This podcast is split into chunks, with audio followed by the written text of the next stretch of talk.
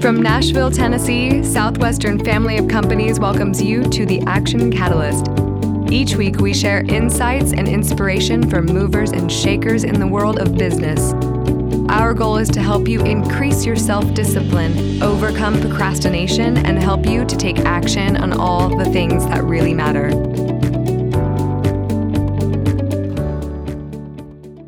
Oh my gosh, I'm so excited to have you here today. We have my good friend Mark Sanborn on the show, another one of my mentors. We've had several of my sort of personal life mentors uh, and business partners over the last uh, several episodes, which is really fun. And Mark has a new book coming out. He's one of the the true uh, leading thinkers in the area of leadership and he's talking about uh, the potential principle how do the best get better like how do you how do you better your best? How do you continue growing, continue improving? And what's a systematic strategy that if you're a leader, how do you implement and incorporate this into your culture so that you are always, your organization is always growing and living and improving? And uh, he's going to introduce to you this thing called the uh, potential matrix, which is is really, really uh, powerful, and it's a really, a really cool concept. Um, and we're going to talk through the four parts of that and I think you'll love it. And then at the end of the show, I'm not only going to debrief what I've learned, but I'm going to share with you sort of um, the two biggest things that have to happen before you to make a life change before you can ever make a life change there's these two big things that have to happen which is you know connected to the conversation about reaching your potential and a couple insights from mark that really helped me sort of close the loop and and tie the knot here on what creates life change. Because that's what this is about right? Is about getting better about reaching your potential about inspiring other people to hit their potential. So that's what we're talking about today, the potential principle, the potential principle and how to better your best. We'll get started just after this message. This episode is sponsored by Southwestern Coaching. Southwestern Coaching has helped over 11,000 people increase their incomes by over 25% on average. As a successful salesperson, you know the importance of increasing your sales. But sometimes you might just need a little extra push and accountability to meet your goals and grow your business. Southwestern Coaching will help you increase your income through one on one sales and leadership coaching tailored specifically to your needs. Together, we will elevate sales. To schedule your free one on one business action planning session with a Southwestern coach, go to www.southwesternconsulting.com forward slash action catalyst. So you've heard me before talk about some of my my fathers in the speaking business, if you will, Eric Chester and David Avrin and Mark Sanborn. These were these were the guys that I studied under. I mean, I was I was mentored uh, by Zig. I've shared that story that I got to travel with him a couple times.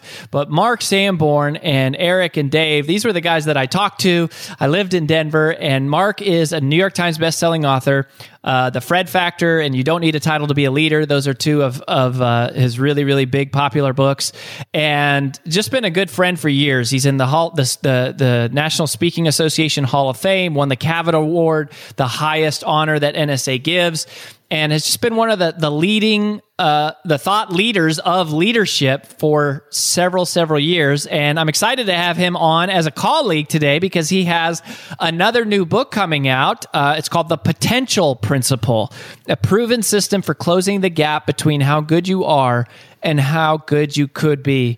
Mark my friend it's been too long. Welcome to the show. Well thanks for the kind words. It's been very gratifying uh, to know i've had a a small positive impact on your career because I've been uh, proud at a distance to see all the great things you've accomplished from uh, your early days selling books door to door to now running a huge company and uh, making a big difference in a lot of audiences and lives around the, the U.S. and abroad. So it's great to be with you.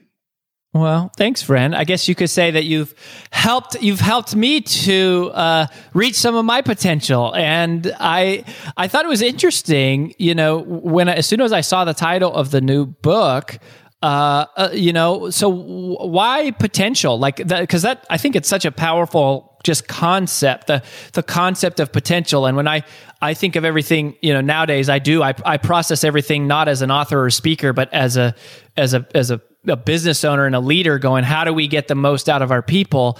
And as soon as I saw this, I was like, gosh, that's such a great title because that's what we need. It, so, why this book? Why now? Why potential principle? let me explain what the potential principle is. The premise is really simple. We all know how good we've become, but none of us know how good we could be.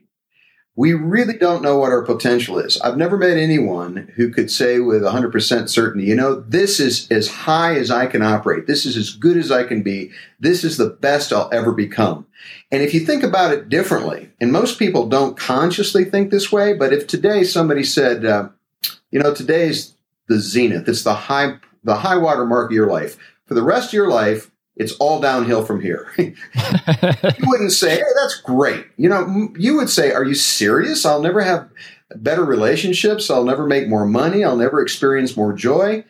So we all at some unconscious level are probably trying to improve, but very few people have a hmm. plan or a method for getting better. And, you know, the audiences you and I speak to are what I call a self selecting uh, filter. Uh, the people who most need to hear the sermon often don't go to church. You know, the people who most need to read the book often don't go to the library. And what I realized is that my clients, like yours, are already among the best at what they do. You know, they're the uh, the individuals and the companies that are are rock stars in their respective market spaces. So I realized I have a, a bigger challenge than if I was working with startups or if I was working with mediocre companies because most of these clients are already among the best, depending on how you measure it market share, return on investment, EBITDA, all of those metrics, they're already among the best. And so I realized there's only one thing harder than becoming the best at what you do. And that is becoming the best at what you do and continuing to get better. In other words, when you're number five, you can go to number four by outperforming or, uh, or out implementing number four's strategies, right? When you're number two, you just watch what number one's doing and you can match their performance or maybe surpass it. But when you're the top of your game, there's nobody out there in front of you. You know, you're making it up. You're you're literally plowing new ground. And so I wrote a book for individuals and companies that said, uh, you know, I want to get better, regardless of how good I've become. You don't need to be the best at what you do to get benefit from the book. But the good news is, if you're already a high performer, you're going to get some insights that'll help make it a little bit easier to keep getting better. Hmm. Yeah, I love that. When I think about our team at Southwestern Consulting, um, I don't necessarily would go out and say that we're the best, but I think we're we we've built this space of one-on-one sales coaching, which has really become our our entire space. And there's not that many other people out there doing one-on-one sales coaching. Most of them are sort of like there there's more sort of like a uh, more of a mom and pop shop or it's you know one guy or one gal who started their own business more like they're building a personal brand and they do some coaching. There's there's not that many true coaching companies specifically sales coaching. And so i you know this captures my attention because i feel like a lot of times we're we're trying to go how do we reinvent ourselves? And there's not anything to compare it to not necessarily because we're the best but because we're kind of in i think a unique a unique space. So so how do you go about doing that? And and either either you're in more of like a blue ocean type of thing or you are let's say you are number one. What are what are some of the what are some of the hints for how do you keep pushing yourself? Because complacency is a real big issue. Indeed. And I always say that there's only one thing that can keep you from getting better, and that is a lack of desire to do so. Uh, I can't make anyone get better. Uh, I know you, you have a new son, uh, a new arrival. Congratulations. I've got two boys that are a little older. And, uh, you know, when people say, how do you, how do you motivate people? I say, you know, don't ask me. I can't get my kids to take out the garbage. Uh, it's about creating an environment where, you know, if you're a leader, where people choose to be motivated. I, I, I got to do a quick uh, mm. detour here, and then I'll come back to the four areas and the four principles in the book. But uh, it's always gratifying, and I know you get this. Sometimes you get an email, or, or someone will come up to you after an event and say, "Your book or your speech changed my life," and and I'm always quick to say thank you, but no, I didn't, and the book didn't either. You changed your life. Uh, I'm not God. I, I can't uh, take responsibility for positive life change in others. I'm often gratified that what I said or did or wrote about influenced them, but ultimately we change our lives. Ultimately, people have to take responsibility for getting better. So no matter how much I may want you to get better, if you don't have a desire to get better, you won't. If you do have a desire, what I talk about in the book is, is I try to make things as simple as possible without making them simplistic. And the first part of the book talks about what I call the potential matrix. Yeah, I was going to ask you about uh, uh, about this. So you have the matrix, and then these sort of like four key areas of growth, and then these four different tools for improvement. So do you want to? So give us give us the matrix. Give us the overview of the matrix. The matrix is very easy to understand. I when I work with leaders in the secular business world, I see that they in the outer world of performance and doing, they usually excel. But if there's a sticking point, it's in the inner world of why do I do what I do? What's my purpose? A lack of clarity, a lack of of meaning. So I, I, you know, I can make gains by moving them what I call left of the axis into the inner world. Interestingly, when I work with church leaders, these tend to be, and I'm, I'm, I'm painting with a broad brush uh, here, but they tend to be people with a very deep inner life. You know, uh, you you really have to have a sense of, of purposefulness and, and meaning to drive your faith and spirituality. So the sure. best way to help help them often is moving them into the outer world of how do you run a good meeting, how do you communicate more effectively, how do you create a team, and so I, I, started thinking about this kind of odd dichotomy, and I added one other one other element, and that is what I would call initiating or responding. Uh, we initiate, we take action, we respond, we're acted upon. So if you combine those two axes, what you end up with is is the outer world of performing and learning. In performing, you're initiating, and learning, you're being acted upon by the lessons and ideas of others. And in the inner world, we have thinking, which is where you initiate the thought process, planning, visioning, strategy. And then what is probably the most interesting and most often overlooked or least used quadrant, the inner world of responding, which I call reflection. You know, reflection is where ideas come to us. Uh, you know, thinking is where we seek ideas. But some of our biggest epiphanies, you you know, you don't wake up in the morning and say, "Today I want to have an epiphany about how to improve my marriage." You might read a book for ideas, but the insight will come through this kind of quiet contemplation and gestation.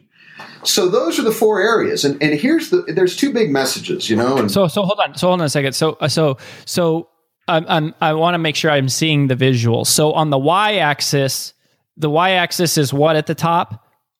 At the top, you've got initiating. At the bottom, you've got responding. responding. On the left, and then on the you've got inner world. On the right, you've got outer world.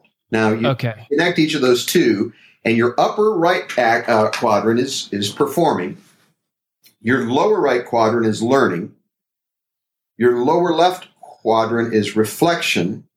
Your upper left quadrant is thinking. Now, so that's the the combination. So like upper left is you're saying that that is initiating and inner so that's thinking. Yes and and uh, stopping and reflecting is where you basically uh, you know let ideas come to you versus going after them. Now here this is going to be a little tricky on a podcast but this is a very cool thing a client of mine pointed out to me. When i did this quadrant i wanted to basically remind people that we all have one of those quadrants we like the most. Uh, for a lot of business people it's performing.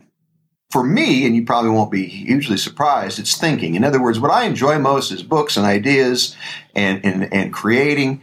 Uh, but if I just think, I really am not very successful because I haven't translated that to the outer world.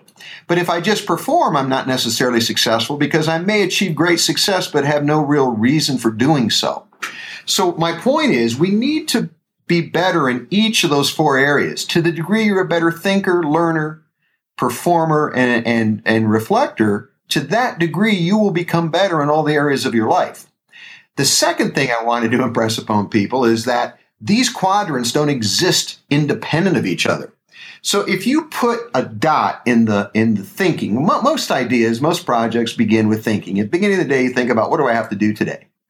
Well, to really be good at what you do, you have to learn how to do it. So you, you take that line and you, you then go down to the learning quadrant. Do I have the skills I need? How do I develop more skills?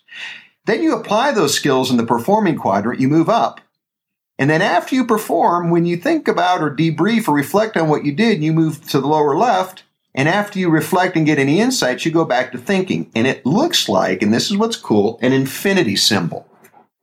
Now, That infinity oh. symbol, when you superimpose it over the over the potential matrix, gives you a primary way of always getting better. It's not the only way. Sometimes you, you know you, you perform. Whoa, mind blown! Yeah, I know that was so that good. I was working with a group of entrepreneurs in Phoenix uh, with a Five Friends Intensive, and uh, I was explaining the the matrix and all the different ways you could use it. And uh, and one of the guys said, "Hey, let me show you something," and I was like whoa, you know, that was uh, an insight that he got from reflecting on it because, you know, he didn't say to himself, I wonder what symbol would, would work in the, you know, you, how, you know how people retrofit things?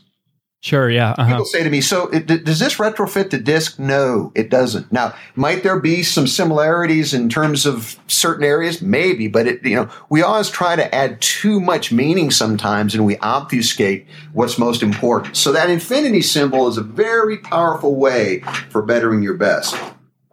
That is cool. So you're it's like you're moving you're moving through and around uh, each of these quadrants. So it's like you're performing and then yeah, then you're reflect. Uh, well, I mean, it's all in performing, then reflecting, then you're thinking about what you're going to do next. Then you're learning, then you're going to perform it, and then you're going to. Uh, that that is such a cool way to think about it. Was that Larry Winget who said that? Or no, no, no. It was one of our one of the attendees. Now, if I could remember oh. who it was, I think it might have been Mark Stoner who's uh, the the world's most successful chimney sweep company president, uh, but I'm not absolutely sure. Hey, by the way, let me tell you something that's interesting, especially for the, your listeners. I know your listeners are movers and shakers, but there are a lot of sales pros.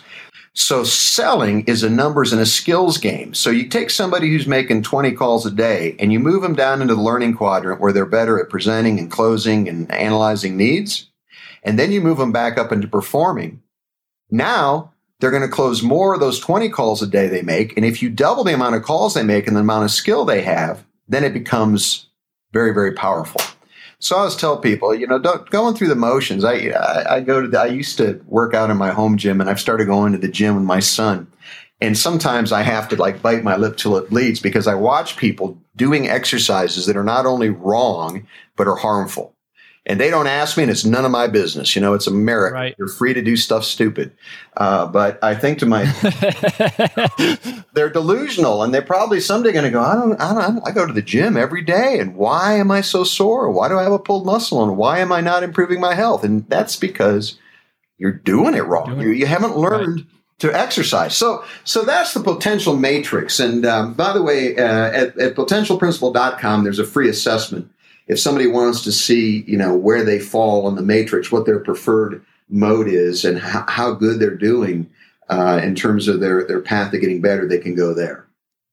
Yeah, I mean, this is like literally your preferred MO, like your preferred modus operandi. This is sort of like the way almost that you would operate through life. Like, are you performing, learning, reflecting, or thinking? Is that is that a right way to think about it? Yeah, and there's nothing wrong with that. It's a preferential thing, but but keep in mind, a strength overused becomes a liability.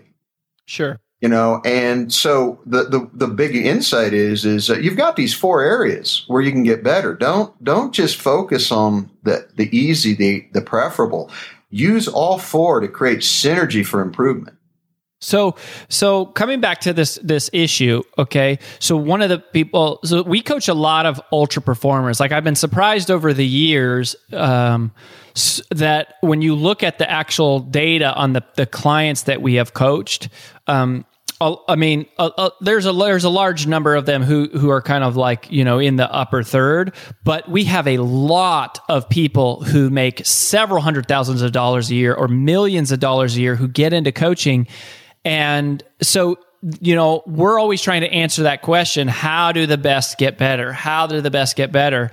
And I guess is is part of the answer that you're suggesting here is kind of moving moving in that infinity kind of order through the quadrant where it's like okay you you have an idea then you execute on it then you learn something from it then you improve it then you execute on it and like just kind of go continuing that cycle. Well, that's one big idea, and it, it basically is pointing out to people that if you only continue to get better in one area, you're leaving a lot on the table. There's there's so much more opportunity to improve your thinking, your learning, your reflection, as well as your performance.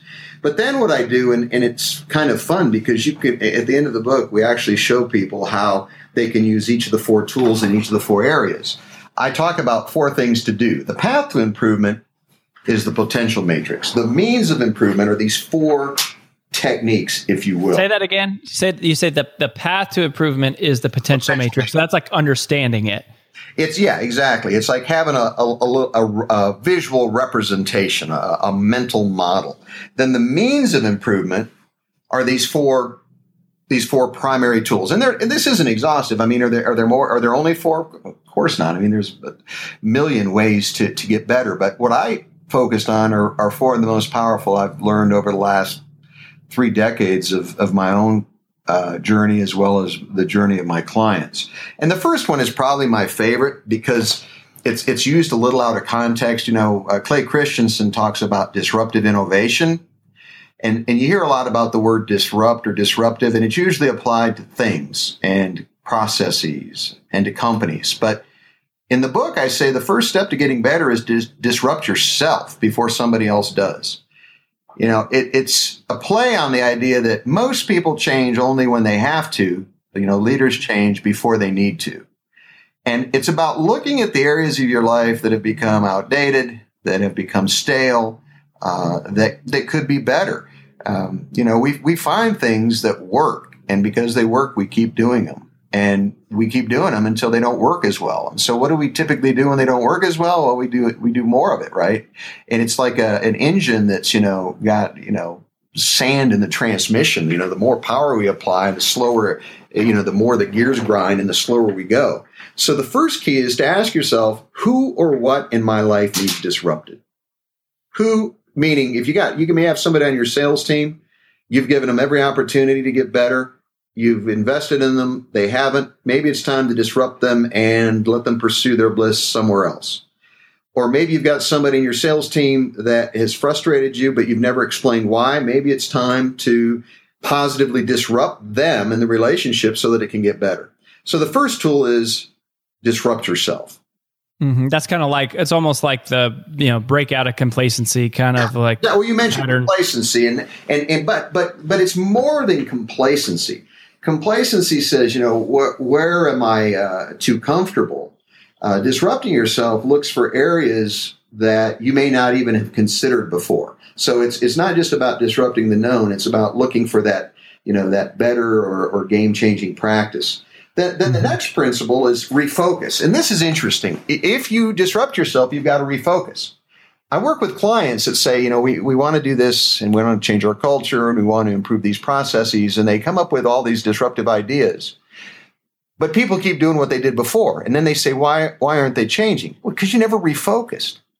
You know, we're, we're, we're people of habit, right? And if you say you want me to do something different, but the next day I don't know how much time to devote or what to do differently, I'll default to what I'm habitually been doing in the past. So I will perpetuate the pre-disruptive behavior. So refocusing says, and, and this uh, this is something that's taken me. I mean, maybe I'm a slow learner. It's taken me a while to, to to realize. Too many people, even effective leaders, have very clear focus, but they don't refocus as things change. So they're playing by kind of an outdated focus scorecard, if you will. Hmm. Uh, so you're you're saying like an example of that would just be like as an as an industry changes or something that you might have to shift and then focus on something else. Well, let me put it this way. No, I'm I'm talking specifically here about a self-imposed disruption. Certainly, external disruptions can can cause you to refocus, but I, I would use something you you and I talked about before the show, and that is uh, Jasper has ch- changed your focus. And you know that. You know that to be a good dad, certain things need to be done. Uh, totally. Totally. But what, what happens if after a week or two you go back to doing what you've always done in the business? If you don't refocus and say, okay, to do these things, what needs to be done differently or who needs to do them instead of me or how do I reallocate my time? That's the mismatch. You have been disrupted, as we all are, by the birth of a child. But a lot of people keep doing what they've always done. And by the way, that's a like a great recipe for marital disaster because mm-hmm. then anybody's spouse says, "Hey, knucklehead, uh, no, you're not skiing this weekend like you did before we had kids because we've got a six month birthday party with the family. So there's kind of an, an, example of how until you really get clear on how to reallocate and refocus your time and energy, you'll inevitably slip back into those previous patterns. It'll, they'll keep the disruption from becoming effective.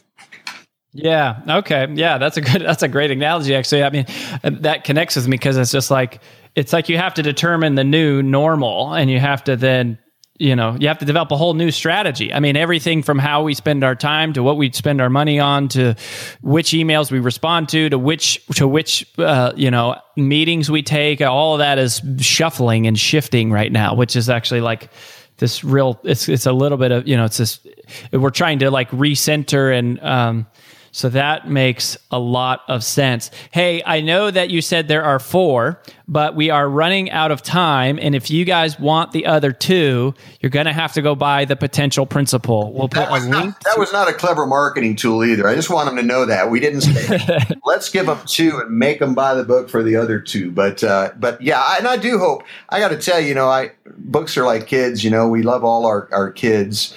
Uh, not all, you know, books are also like kids, and that not all of our kids uh, behave the same way. But I'm excited about this book because really, uh, for me, it has been kind of a compilation of, of bringing together the last 31 years of my work into how have I, you know, approached life, and how have I seen others who I've taught these principles true to approach life and succeed. So it's a distillation. It's a short book. Uh, you know, it's uh, the kind of I always tell people it's not an airplane book. You can read most of my books before you push back from the gate uh, if it's yeah. a delayed flight. But I, I, really think for the the people who are your audience, your clients, and the people that that, that are are into in bettering their best, this will be a worthwhile uh, investment for them, and I do hope they'll check it out. Yeah, and we'll put a link there to potentialprinciple.com. Uh, there's some, the, we're releasing this, those of you that are listening as this comes out, before Mark's launch. And so if you're catching this before September 5th, uh, he's got all sorts of uh, extra freebies and bonuses uh, that you can check out. And and look, the bottom line is, I mean, you're listening to somebody here who has shaped my entire life. And when Mark when Mark talks, I listen, and you can tell just from this short conversation how much reflection and thought has gone into these things. And I think for all of us, we struggle with bettering our best. And what is the what is a proactive strategy for doing that when you're there is nobody else to compete against or you know you're in a world on your own or you are the number one. And i think this is this is relevant to that conversation. So uh, mark my friend uh, i appreciate you so much. Uh, we're we're so excited um, about this. And uh, thank you for making some time here and, and we wish you all the best. Well thanks. Love you brother. And thanks for having me on the show always so great to reconnect with old friends and mentors and uh, honored and privileged to call mark a colleague now. And i just i always learn so much from him. I mean you can just tell how much he emanates sort of thinking and uh, research and definitely somebody who is you know one of the masters of of reflection. And you know he works with a lot of top organizations and churches and nonprofits and things like that. And there's a couple things. I mean, I thought the Matrix was really cool, and I and I I thought the infinity concept was a game changer. So again, you know, if you think of the y-axis y-axis where he had initiating at the top and responding at the bottom, and then the x-axis where the inner world was on the left and in your sort of outer world or external was on the right, and then you have these sort of four uh, big uh, modes of operating of performing, learning, reflecting, or thinking, and um, I mean, uh, to me, the, the, the part was the infinity symbol was just the total game changer because that really helps answer the question: How do the best get better? What do you? How do you continue to grow when you don't have anybody else to benchmark off of? When you don't, when there is no other competition, either because you're number one or because you're operating in a unique space. And I think seeing that relationship between going okay so here we are we are we're moving along right and we perform we're operating at some level of of performance and then what happens is is we start thinking and we have this idea and we go okay let's let's uh, you know let's learn what it would take to have that idea. So you sort of think you have the idea then you got to learn some new skills to execute that idea and then you perform and so you take action on it and then after you take action you reflect to see what happened and what was the result of that. And as you kind of do this infinity through that quadrant you're constantly you're you're in that mode right where you're performing and then you're thinking and and uh, then you're learning and you're and you're uh, well I guess you're performing then you're reflecting then you're then you're thinking then you're learning then you're performing then you're reflecting then you're thinking then you're learning and that is such a that's a that's an actionable thing to do which i think uh, in some ways puts some concreteness around how do you operate in that blue ocean in that world where nobody's around you? Like you know maybe you're listening and perhaps you're one of our coaching clients that's in that seven figure range right? And you're going gosh i'm making a million dollars a year. Like where do i go from here? And um, so i thought i thought that was that was really really cool. Um, but the, the two things that I wanted to highlight for you, because that's more of a recap, but there were a couple things as I was reflecting on what Mark shared. Um, one of them really was almost the side conversation about this this one thing uh, uh, about how do you really change your life and he was talking about people who come up to him and say oh my gosh your book changed my life or your speech changed my life and when it comes to really changing your life uh, whether that means you're not performing to your potential and you need to, you know, you need to start making that climb, or you really are at a, level of, of, of high performance, but you're really trying to, you know, what we would call it Southwestern redline it uh, to take it to the next level. Then there's there's a, there's these two big ideas for helping you change your life. In addition to this infinity, this you know that infinity concept of moving through uh, the potential matrix that Mark shared. Um, but a couple other things that he said that I really wanted to highlight because I don't think these really they didn't really fit neatly inside the conversation, but he brought them up and they they stuck with me. So the first thing is related to that, where he was saying, "Oh, you've changed my life," um, and and when you think about like the thought, "I want to change my life."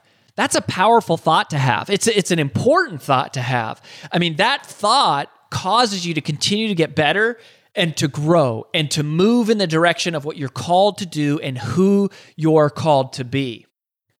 But regardless of if the change that you're looking to make is to is to you know maybe you want to grow your business maybe you're wanting to start a new business or some new division maybe you're wanting to improve your physical appearance make more money have more time deepen some relationship grow spiritually or any of the other ways that we grow there's this there is this first step that must happen. There's this this one thing that must happen first and Mark touched on it.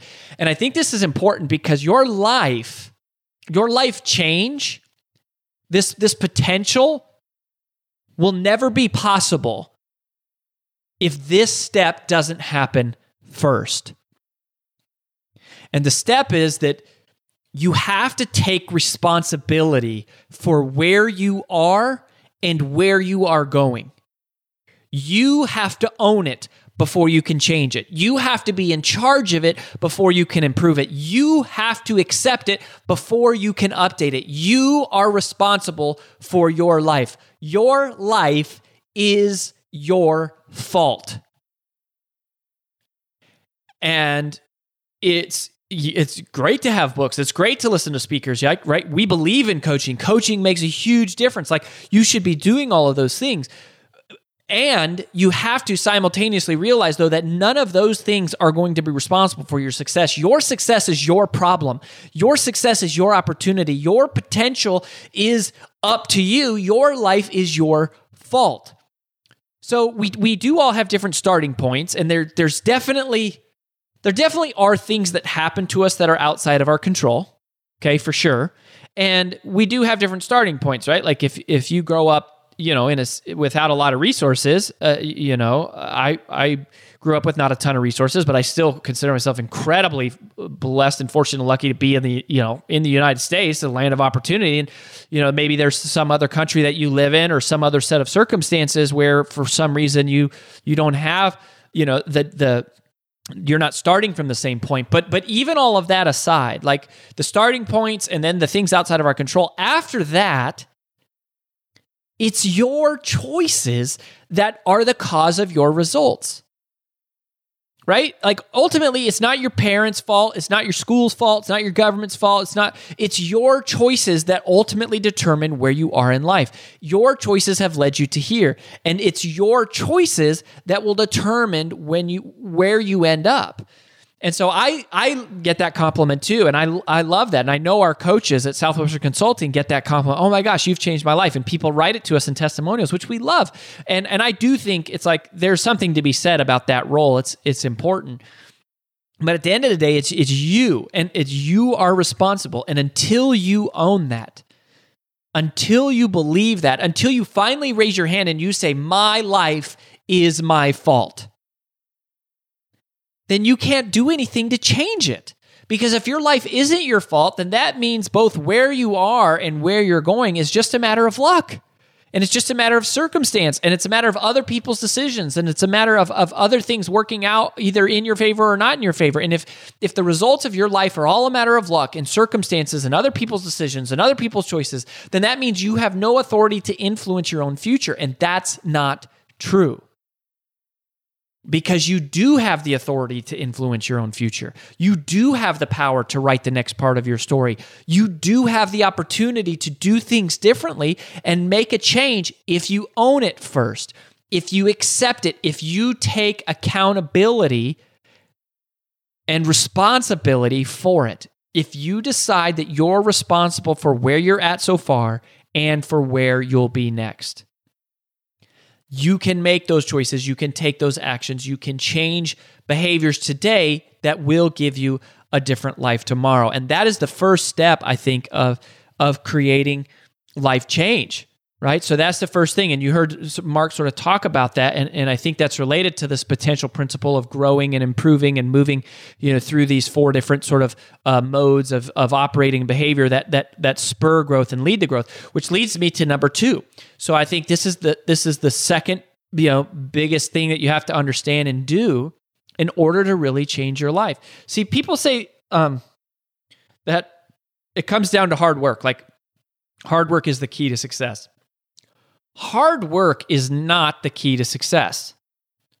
Hard work is merely the price of admission for success. Like hard work is it's not like it's it's not even special, it's just necessary. It, it's it's it, it, it's it's not a secret, it's like the given. It's it's it's the mandatory. It absolutely must be there and so some people say, well, is it hard work or is it smart work? Well, it's not hard work. It's also not just smart work. You know, if you think about Mark's quadrants, um, you know, one thing at Southwestern Consulting is we believe in in in in being the practitioner. We believe in being the performer. Um, but it doesn't mean that we don't believe in smart work, right? It doesn't mean we don't believe in thinking and reflecting and learning. I mean, obviously, we are in the business of teaching and coaching. Um, predominantly w- through one-on-one coaching is our core business, um, and and so obviously we believe in that. So it's not about hard work or smart work; it's about both. It's not about hard work or smart work. It's about both. Hard work is not the secret, it's merely the price of admission. But and being smart, you know, smart work, you know, being smart is great. Strategy is great. Thinking is great. Learning stuff is great. But without action, it's dead. It's nothing. It's useless. I mean, knowledge without application is is, is worthless. It mean it, it's it's like it has no value. It it never manifests anything meaningful in our life. So when you talk about creating life change, it's about hard work and smart work. And when he was using that example of the the salesperson, right? He was saying, "Look, if if you don't know what you're doing and you make 20 sales calls, all right, you're not going to maybe you may not be that good at sales. Now, we know that that sales is a numbers game and that you'll sell something because there's always people who are buyers. And we know from over 150 years of our history at Southwestern that it's it's not the theory of averages it's the law of averages and if you ask enough people to buy somebody eventually will buy it period. So working the numbers game matters. It matters to talk to more people. It matters to get in front of the most qualified number of prospects in the shortest amount of time possible. It makes a difference. Hard work matters. But it's also smart work. So if you take somebody who's making you know 20 calls a day and you teach you you teach them the principles of servant selling and you teach them the principles of how to ask for the sale without being salesy and you teach them how to ask for referrals and you teach them how to multiply their time and you teach them how to answer objections and bring people to decisions and how to present.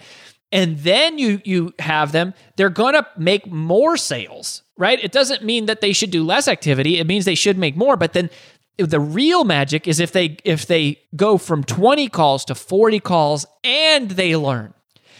And when that happens you don't see linear growth you see exponential growth. You would think right like if you work harder um, you know that's going to grow your sales which it does. And if you are you know work smarter that's should grow your sales which it does.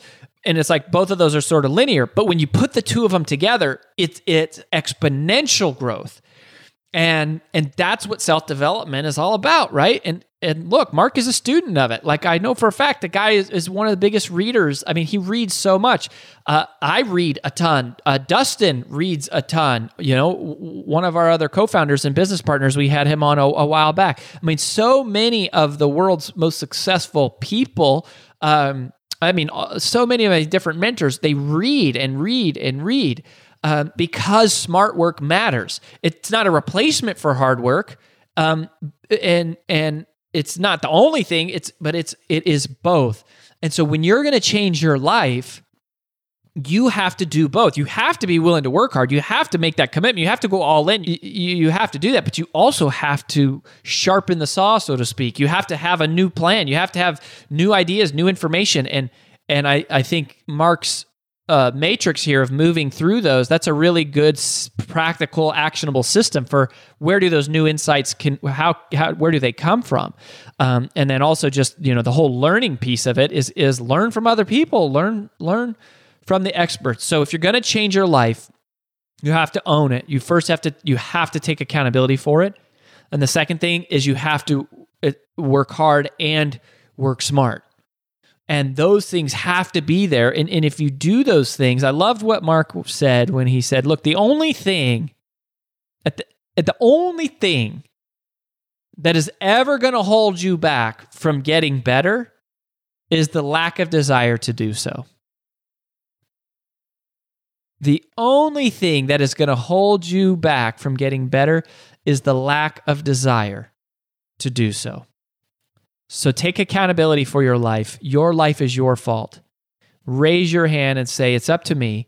And then take the steps to go out and learn and educate and absorb and gather information and get coaching and uh, you know we, we keep listening to the podcast and reading the blogs and tuning in and then work your butt off and you just keep growing and you keep having that desire and you're just going to continue to get better and better and better. It only gets better from here, my friends. Better and better.